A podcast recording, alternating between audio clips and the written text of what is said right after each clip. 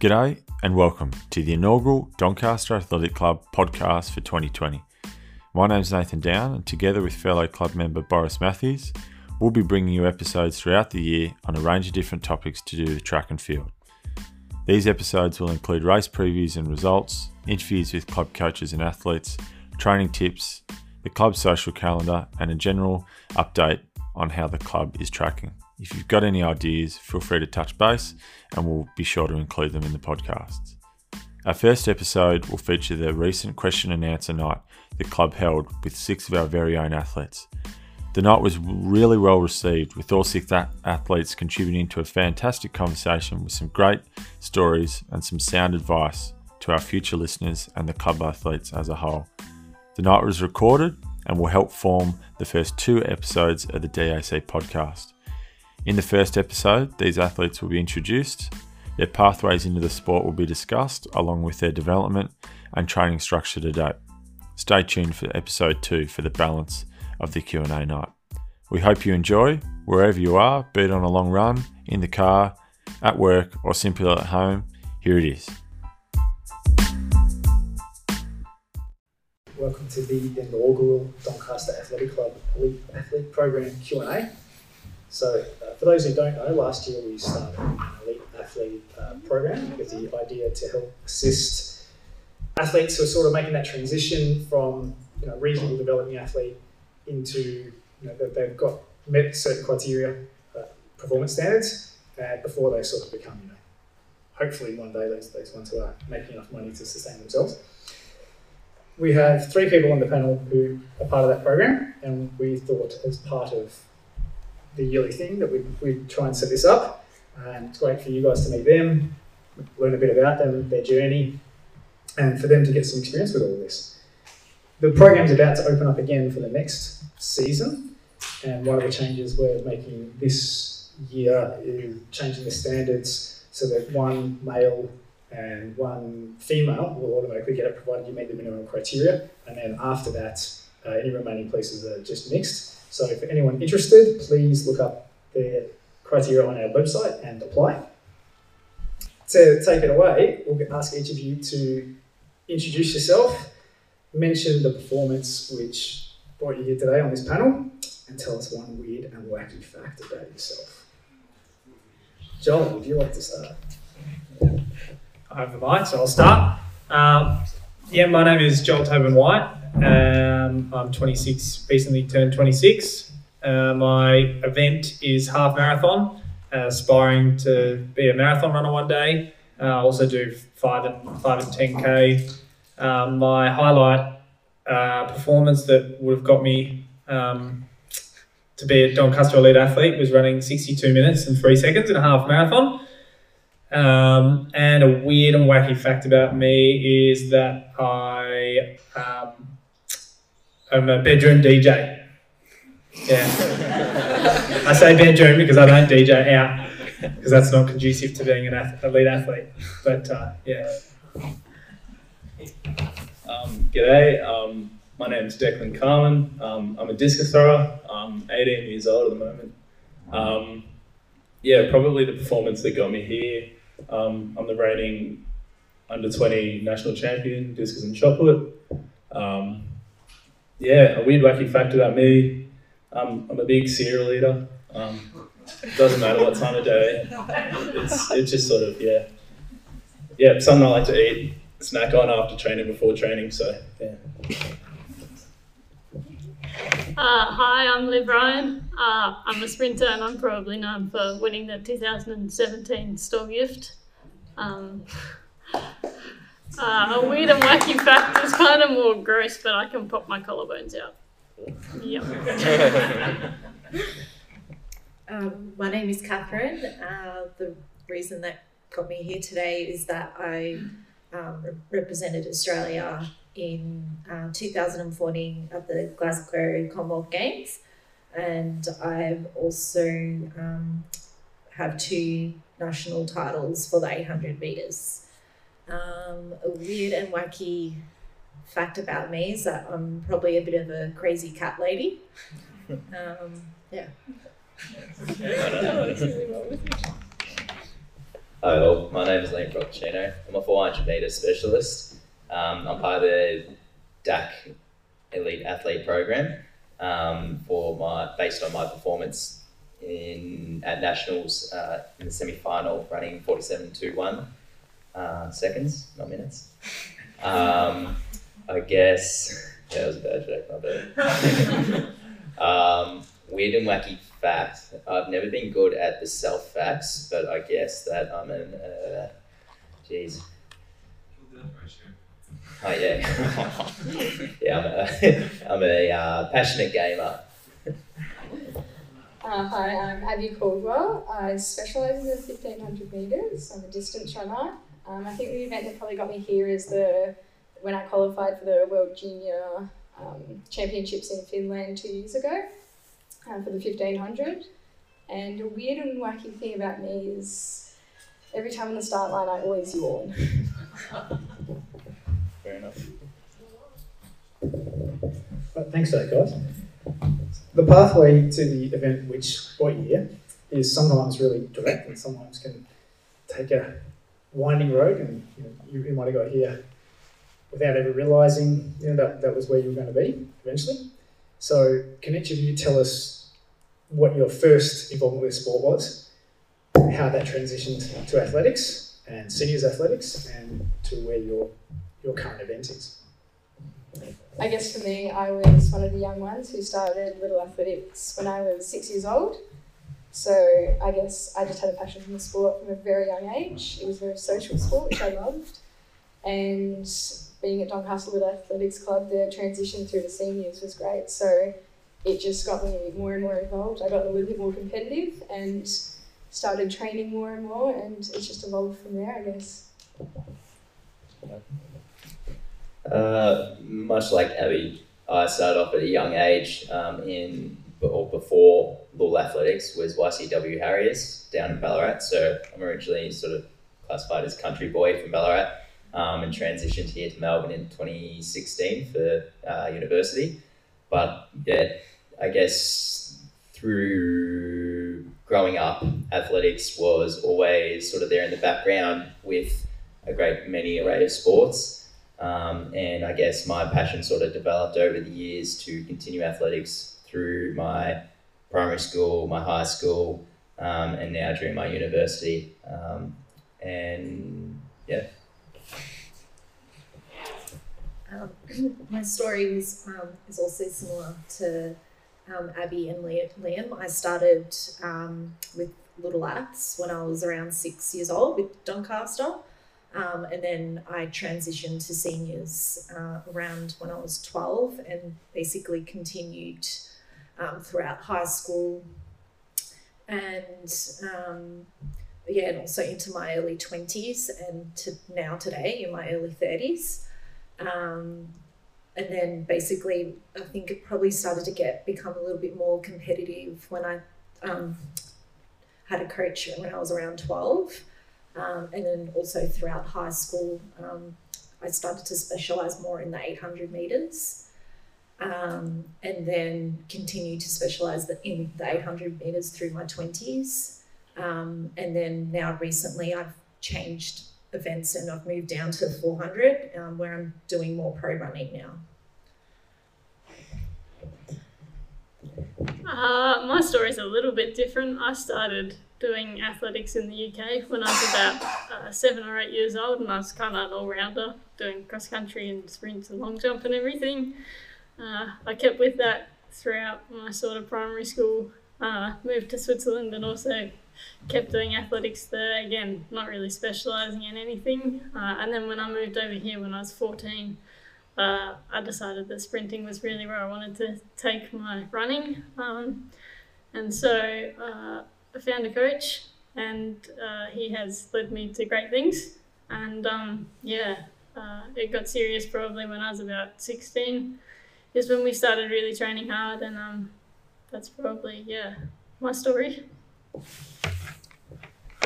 Yeah, I got uh, put into little athletics by my parents in when I was about five years old because I was hot, incredibly hyperactive and I needed to burn some energy. Um, and then from there, I went. I, that was at Box Hill Little Athletics, and then I transitioned into Doncaster seniors. Uh, I was about 13 or 14 and trained with Tom Kelly as a distance runner. Um, and then when I was about 17, 18, I transitioned for, uh, from running to triathlon and ended up being a professional triathlete for four years, five years with the Victorian Institute of Sport, um, traveling all, all around the world and stuff. Pretty lucky to do that. And then as I realised I was never going to be um, that good to make Olymp- Olympics in triathlon, I transitioned back into running uh, about three years ago uh, with a new coach and a new squad, and I'm um, yeah tackling the longer distances of running now. Um, yeah, um, very similar to the others. Uh, started pretty early, probably under sixes or sevens here at Doncaster. Um, yeah, I was a bit of an all rounder, and uh, it wasn't really until seniors where I sort of found my way into the throwing events. Um, yeah, under 15s, 16s um, is when I sort of specialised in discus and shot put. And since then, I've just sort of built up to where I am now, and yeah. Um, so, so uh, was there a defining moment where you guys realised that you could be competitive, like you could be properly competitive and run a, a 14th best Australian half or, you know, represent an Australian Commonwealth Games or something like that? Or was it something that you guys just stumbled into, you feel like you covered that?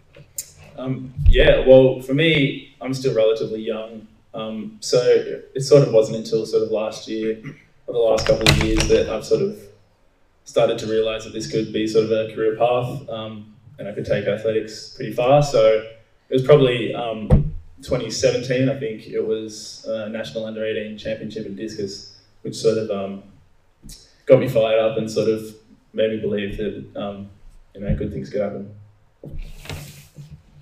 Um, as yeah, for, for me, it back in like the junior days, I'd always be around, you know, sort of tenth or something in the Victorian champs. Um, never really got a medal until I was a little bit older, maybe 12 or something, 13. A lot of juniors have lots of early success when they're really young.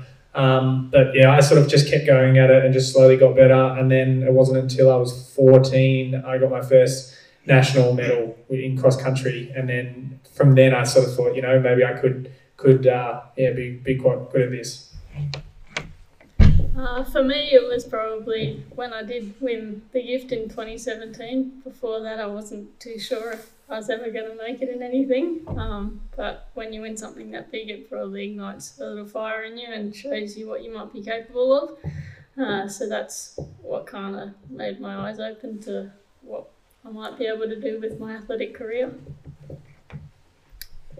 Um, I think for me, it was kind of like a slow transition. Um, I realized like I probably started off um, doing really well at a state level and then it became national. And then I, as a junior, I qualified for um, World Youths, um, World Juniors, and um, uh, the uh, World, sorry, no, um, the Youth Commonwealth Games as well. Um, and then I guess based based on you know when your times are improving and you're getting closer to a qualifying time, I guess that's probably how I ended up qualifying for the Commonwealth Games in 2014. Um, yeah. Um, coming from a little lad's perspective, down in Ballarat, we didn't exactly have too much competition. So regionally wise, we were generally always pretty successful. Then moving up to states, uh, competitions got a lot harder, but again, we were quite successful. So, sort of transitioning from little athletics to senior athletics was a, a major jump. And I guess the sort of most defining moment was going from your sort of your state level to then taking dad up to sort of the Gold Coast or to Tasmania or Perth, where the uh, nationals was being held. Um, and for the first time, or like for the first national event in the 400 that I qualified for, I came third up there. And was sort of the the little spark or the light bulb saying, oh, you can actually do this with some hard work and dedication, you might be able to achieve um, even sort of greater success on your future ahead. Um, so I guess that was my yeah, defining moment of which I decided that I would take up athletics and in particular the 400 meters um, quite seriously. Um, for me, I never really expected it to get high. I kind of just was in the sport as an enjoyment thing. I loved it, and then similar to Kat, I started realizing my improvement was rising at state levels and then eventually national levels. And you realize your times are getting quicker, and it's like, hang on, this is kind of going somewhere. I think the one defining moment for me was probably my first national title in 2015. And I realised where I'd always been sort of middle of the pack, I'm like, hang on, I'm kind of pushing myself further up here. And then it's just kind of one thing led to another. And when you see those times improving, you just want to dig for more. So you get better and you train harder. So I guess you just rise. All right. So the next sort of um, going off that is training. So um, Abby, mate, perhaps if you want to run us through your week. I know you're um, Tom Kelly trained you back in the day, and you've you've bounced over to Knox with Gavin. Um, so how's how's your normal week look like? What sessions are you doing, and um, what's what have you the mo- part of your training that you found most beneficial? Um, for me, I so I do three training sessions a week. That includes one track session on a Tuesday, a grass oval session on a Thursday, and hills on a Saturday. So I have three bulk sessions, where I get all my volume in and my intense work in. Um, and then I take Mondays and Wednesdays as my recovery runs, as, as a lot of distance runners do. So ranging anywhere from 30 minutes to 45 minutes. And then I go on to a long run on a Sunday, which, depending on the time of the season and the week, um, can range anywhere from 50 minutes to 70 minutes. So it, there's a lot of variety for distance running for me, which it, I enjoy. I guess the sessions can change anywhere during the week. Where you do things as fartleks, you might do a bit of speed work, um, there's thresholds. There's a lot of variety in my training. So leading into different races, it changes a lot. Um, it's good when you have such a good squad. So I've got an amazing training squad that I train with, um, with Gavin Barron down at Knox, and I guess my training, we work with each other, so it makes it a lot easier. Yeah. So before you start, Liam, I've got a couple of notes on you, right? So Me? yeah, you, you you've got sixteen to seventeen hours worth of training here. So there's a fair bit of yoga in there too. So run Yeah, us through little the seventeen hours. Um, so the yoga is mostly sort of our winter training uh, routine, just on a for a bit of a physical and mental recovery. Um, as my squad mates who are here, Kevin and Tristan, not Danny and not Conrad. Oh, true. We have our yoga sessions here at the uh, in the DAC gym on Wednesdays, is it? Wednesdays later in the year. Yeah. Extras are welcome. Wednesdays later in the year and extras are welcome. So uh, yeah, join the fun. um, yeah, so our winter training uh, is, I guess, where the bulk of our volume and or the bulk of our volume is done. Um, pretty consistently, a Monday and a Friday are our rest days, um, which are pretty pretty detrimental um, uh, with sort of the volume that we are uh, are doing on Tuesday, Thursday, Saturday, Sundays. Um, so, for example, I can run you through a Tuesday session. Um, could be a tempo session that we might do at Stradbroke Park. Um, that'll be up to sort of 1700 to 2k. I know it's not a lot of distance, but we're doing this at a fairly high intensity um, on some pretty wet and uh, dewy grass, so it is a lot harder than you think. Um, and then a Wednesday, we could look at some, we'd be doing some aerobic runs, um, similar to interval training, where we'd have a certain intensity or period of time where we're running at a high intensity with a minute rest, and then we'd do that uh, six or, or five or six times.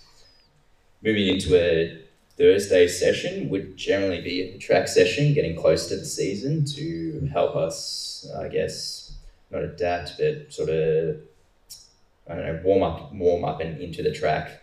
Um, so the track is obviously a lot harder than sort of grass to train on, um, and that might involve a couple of uh, three, two, one sort of uh, reps um, with some walk back, uh, walk back recoveries.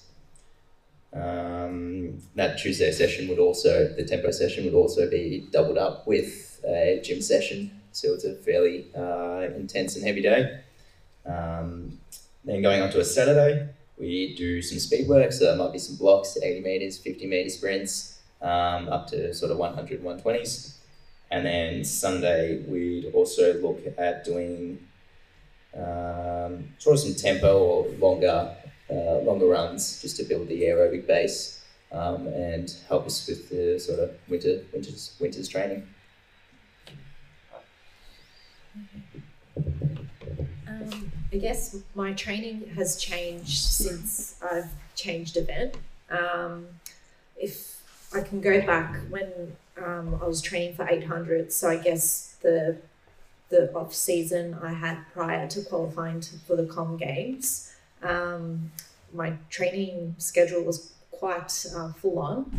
Um, so if I on Sundays we used to do beach training, so it's um, like we used to run along the, the sand and do um, some sand sprints and stairs.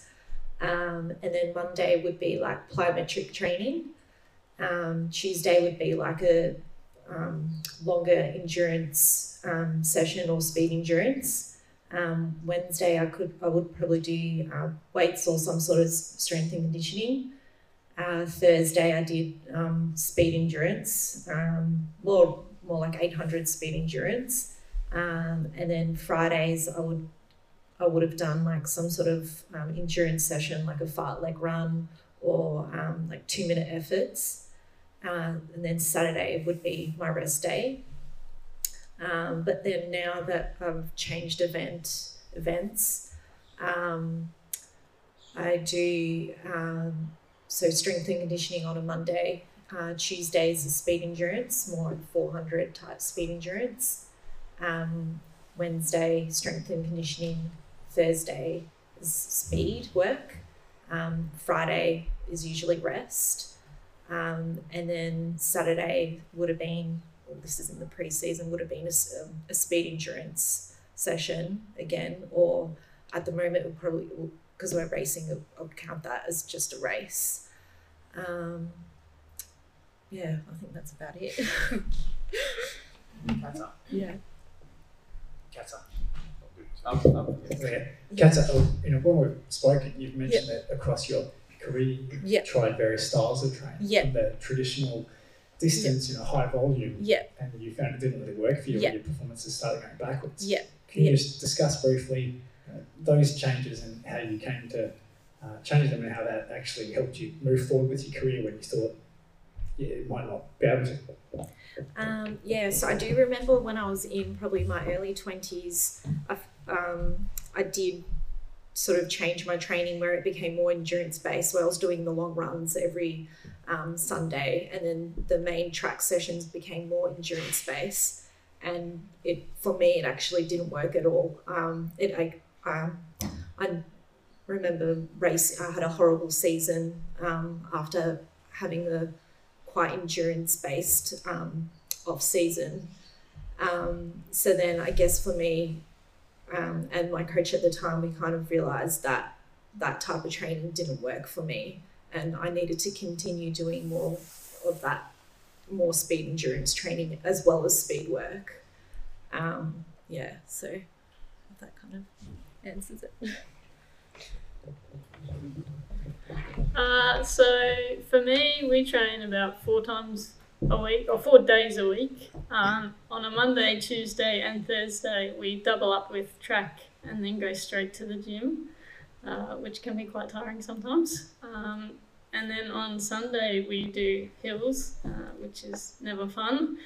Uh, we generally, uh, it depends on off season and in season, but in season, we do sort of uh, one to two speed based sessions uh, and then a speed endurance session uh, to keep us fit. And then we'd normally be racing on the weekend, which is also, uh, we race pros and there's backing up to do between races that generally don't have a lot of breaks. So that's almost a training session in itself sometimes.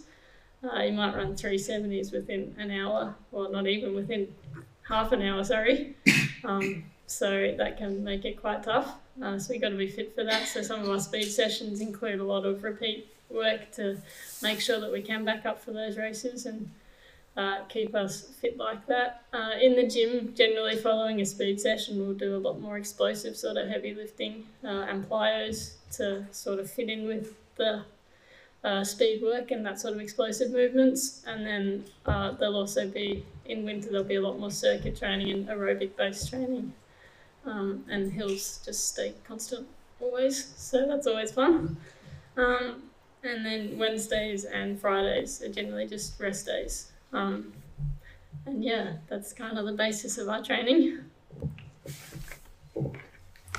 Yeah, my training um, sort of st- stays the same pretty much all year round. Um, other than I guess the the point of the key sessions changes a little bit. But Monday's just uh, easy jog, about an hour, and that's the same as Wednesday and Fridays. Monday, Wednesday, Friday, all, all pretty much the same. Uh, and to get my, because I'm quite injury prone and still sort of new to the big long distance running. Um, other people in my squad run again in the evening, but I uh, jump on the elliptical trainer or go for a swim uh, as my second session. And then Tuesday is a big key sort of hard track session, or in winter it's at the tan, and you, you know usually eight one kilometer reps with a minute break or something like that. End up getting about 20k in total after the warm up and cool down.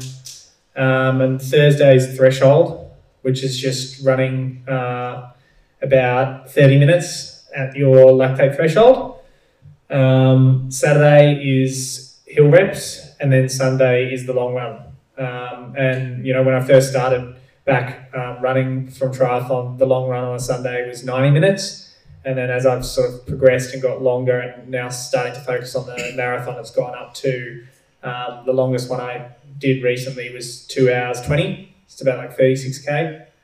Um, yeah, and then sort of, you know, I'm doing about, at the moment, I'm about 120 to 130 sort of K a week, um, which might seem like a lot to, to you know, um, sort of shorter distances, but you know, there's a lot of guys that are running like 170, 180 sort of Ks in, in my training, so I'm still still quite small mileage. On that, Joel, you, you're with MTC, obviously, with the guys there. Is most of training with them? Is it a lot of it by yourself? Run us through how you work with them. Um, so yeah, we all, all, the Melbourne Track Club guys meet for the key sessions. So that's Tuesday, Thursday, Saturday, and the long run on Sunday. Um, but for the Monday, Wednesday, Friday easy runs, um, I really like running by myself. Um, right, you know, as I said before, bedroom DJ. I like music, massively into music, so I sort of much prefer to to um, go out, you know, on the trails, just me, myself, and my music, rather than meet up with the guys that I see enough of during the week at the track sessions. Hey Nate, can I ask, can I ask a question? Yeah, go ahead. Joel, what um, on your Monday easy jog and then your threshold and your long run, what sort of average pace are you hitting on your kilometres? Um, so when I'm at uh, yeah, when I'm at full fitness, I sort of on my Monday, Wednesday, Friday jogs, it's an hour in the morning and it's about 410 to 420k pace. Um, then Thursday, my, my threshold pace is about um, between 3 and 305k pace. So for 30 minutes, yeah, sort of sitting at 170 beats per minute. Um, this is when I'm at full fitness. You know, I'm, I've struggled a lot with injury, so coming off injury, it's never that quick, but it'll, it'll, I'll try and get it back down to that, yeah, three to three or five. And then for my long run on Sunday, um, if we're on a flat sort of course out on, uh, say, Yarra Flats or something like that, I'm generally rolling about four minute Ks, a bit under for, for the long runs. So I, I try and make sure that a, a long run, it's, it's almost like another session. Um, so you, you do go quicker than you, you would in your Monday, Wednesday, Friday easy jogs, which are just like total recovery days. Yeah, so I'm lucky enough to be training under the guidance of Scott Martin, um, throws coach in at Lakeside Stadium. So I'm part of a pretty, pretty awesome throws group there, which has been super beneficial um, over the last year in terms of sort of my growth as an athlete. Um, we're not we're not quite as lucky as some of the other athletes here. Our, our, training isn't really that varied. Much the same every sort of every session, whether it be drills drills to start with into sort of stand throws, half turns, full spins. Um, yeah, it's, it's really it really is much of the same, and um, volume volume is usually dependent on what time of year it is. Um, off season, obviously, we'll take a lot more throws, really trying to nail some of those sort of technical cues and different things like that. Um, in season, um, they can be really short sessions, like 20 to 30 minutes, just really sort of focusing on rhythm and length. Um, and then uh, gym gym sessions at the moment for me are pretty general strength based. Um, I'm sort of at the stage at the moment where I'm still sort of learning the ins and outs of strength and conditioning and really sort of making improvements in that sort of area. So really just general um, core, general strength, and um, just sort of maintaining general fitness. Yeah. Thanks, guys. Most of you have mentioned a transition across your career from your first coach to you know, a second coach or different squads. Can you mention what your, your first coach sort of brought to you in your development and then how that changed with, with your current squad and coach? Um, briefly, what that's brought to your development and how it's helped you. Yeah, well, um, mine's a unique situation. My first coach was my dad. Um, so really, when we both sort of started throwing, I say both of us because it really was both of us starting together. Um, we sort of we sort of learned with each other. He sort of learned the different things coaching wise, while I learned them throwing wise. So um, I was probably with training with my dad down here at Doncaster for three or four years, and um, it wasn't until recently that I switched coaches. And um, obviously, switching coaches, I'm now with Scott Martin. Um, he just offers a wealth of knowledge in terms of just he's had so much experience and just sort of basic just ideas and sort of theories around throwing that really um, benefit my training. But um, in terms of sort of the transition between from my dad to coach, it's really just been it's really just been the wealth of knowledge. Like I still train the same way, but just with a different set of eyes on technique and different things like that.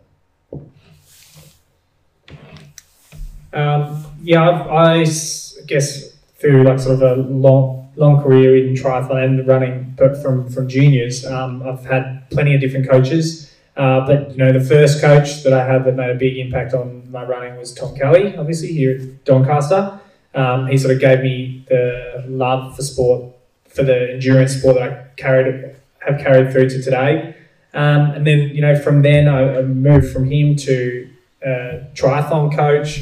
Um, had again, he showed me the ropes of all the all the triathlon. His Simon Knowles, um, ex pro, and so you sort of got uh, an education about the professional sort of racing with triathlon. Uh, and then I transitioned from an ex pro coach to a sports science coach. Um, Danielle Stefano, she was the head coach at the Victorian Institute of Sport with triathlon. She had no racing experience as a triathlete, um, had never been a, an athlete herself, but she was a sports scientist. So it was sort of then taking you know little bits that I'd learned on, on the way from like an ex pro, then with the sports science, um, and then now today as a runner I'm with Nick Bideau um, at Melbourne Track Club, and uh, you know he's sort of more of the old fashioned sort of style coaching where he just sort of has his structure.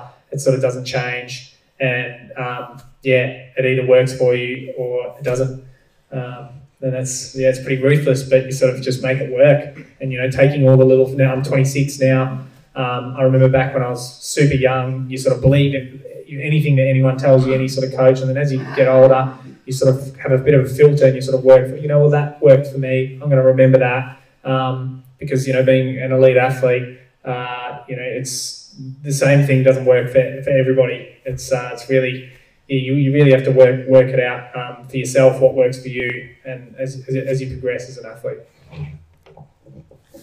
Uh, for me, my first coach, I don't really remember a lot, but I think it was probably my PE teacher back when I was seven or eight. Um, and they probably just, I think they taught me, um, well, they didn't teach me, but they kind of showed me um, my passion for the sport and um, led me to believe that I could do whatever I wanted and I was capable of whatever I wanted to be, which at that age you kind of just grab onto and believe and go, all right, if you say I can be a runner, then I'm going to be a runner. And um, then having the passion also, you go, yeah, this is what I love, so this is what I'm going to do.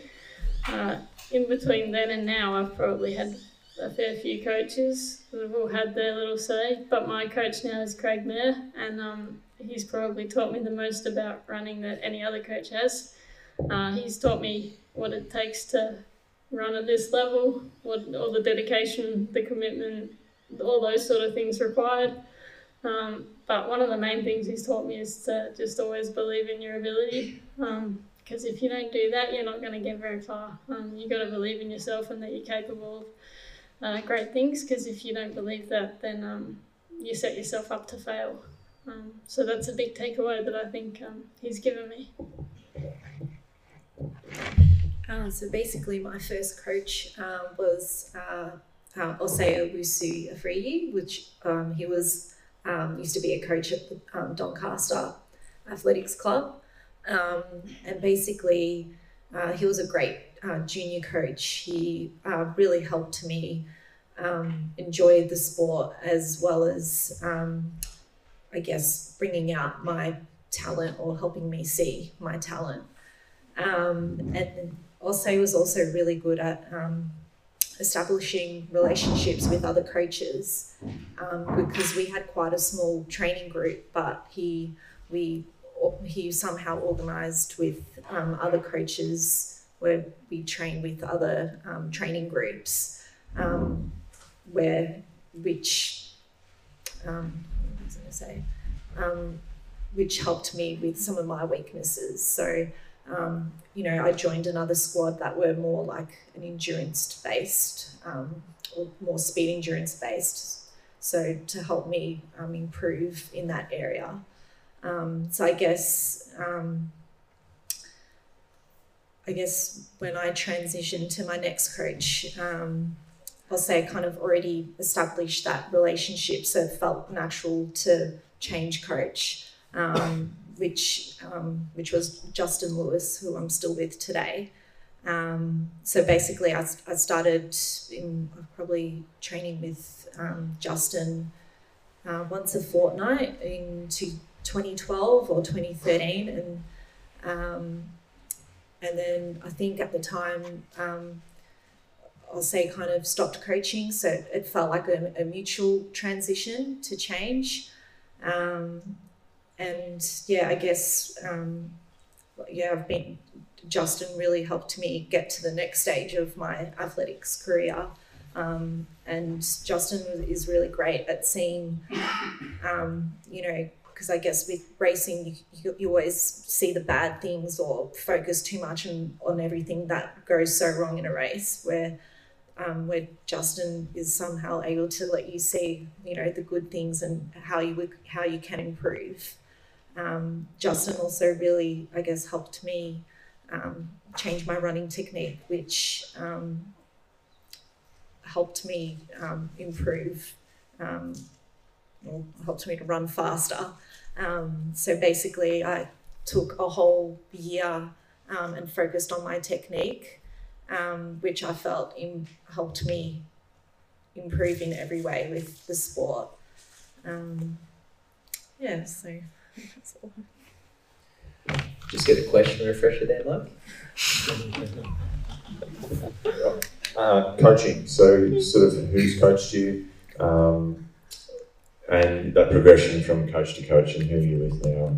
Um, yeah, run us through that. Okay, cool. Uh, so my first main coach was Pedro O'Dwyer, uh, aka Pod. Uh, he had a humongous group of pod squatters, as they were known. So lots of little athletes like us. I think I got inducted into his squad around year seven, um, of which I trained alongside him and the squad for my whole uni- oh, sorry, my whole high school uh, years. Um, he was very much, uh, I guess, building us up from a young age to the elite level um, from the very beginning. Uh, his main focus was on the Victorian Athletic League. Um, so, for those of you that may not know what VAL is, it's uh, some handicapped uh, running all around uh, Victoria um, and is a lot of good fun. So, I guess my first uh, impression with Pod was, or my first impression looking back now was was very much um, although he was a serious trainer or a serious coach, he definitely ensured that the sort of camaraderie of our squad uh, and friends was um, a basis for us to train off really. Um, so we used we used each other to push push each other, uh, of that extra percentage at each training session. Um, then transitioning over to Liana, uh, Liana Joyce with the Running Fast crew. Um, I could say that Liana is more orientated towards sort of the bigger meets like states and nationals, um, obviously wanting us to uh, make the, the Olympic Games, Commonwealth Games, or those bigger uh, and larger aspirations at the elite level.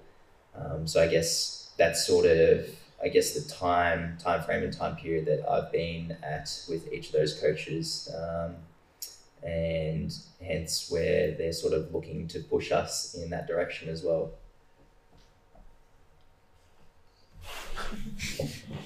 Um, so I started out training when I was about 10, 11 years old down here at Doncaster with Tom Kelly.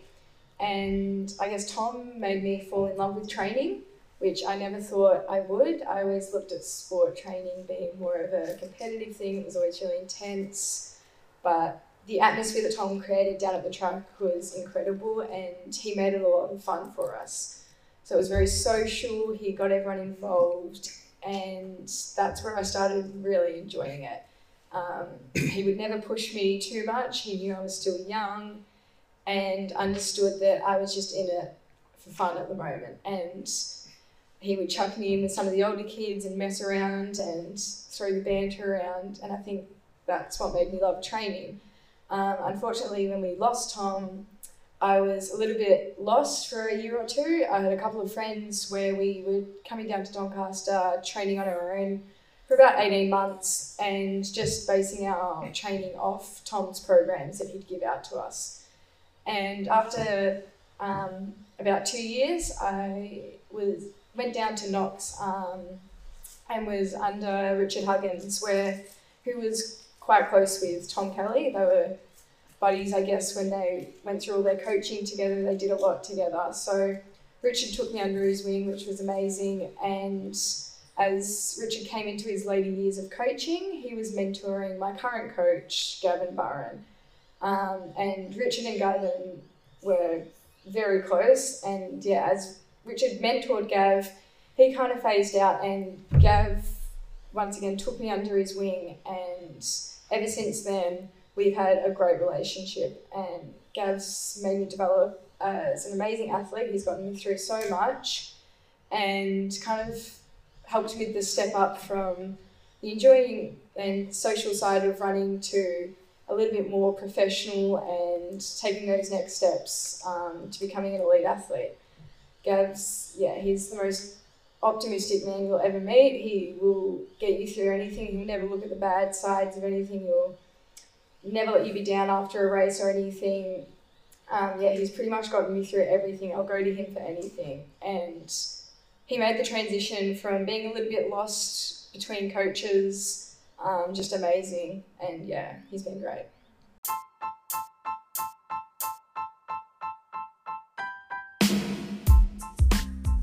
That's a wrap for episode one. We hope you enjoyed the content, and thanks very much to our athletes who featured in giving up their time to help educate and share their stories of their careers thus far. We wish them all the best in the future. Stay tuned for episode two. We'll look to launch this in a couple of days. Episode two will feature part two of the question and answer night. Once again, welcome to the DAC podcast for 2020. We look forward to bringing you some great episodes throughout the year. Stay tuned. All the best.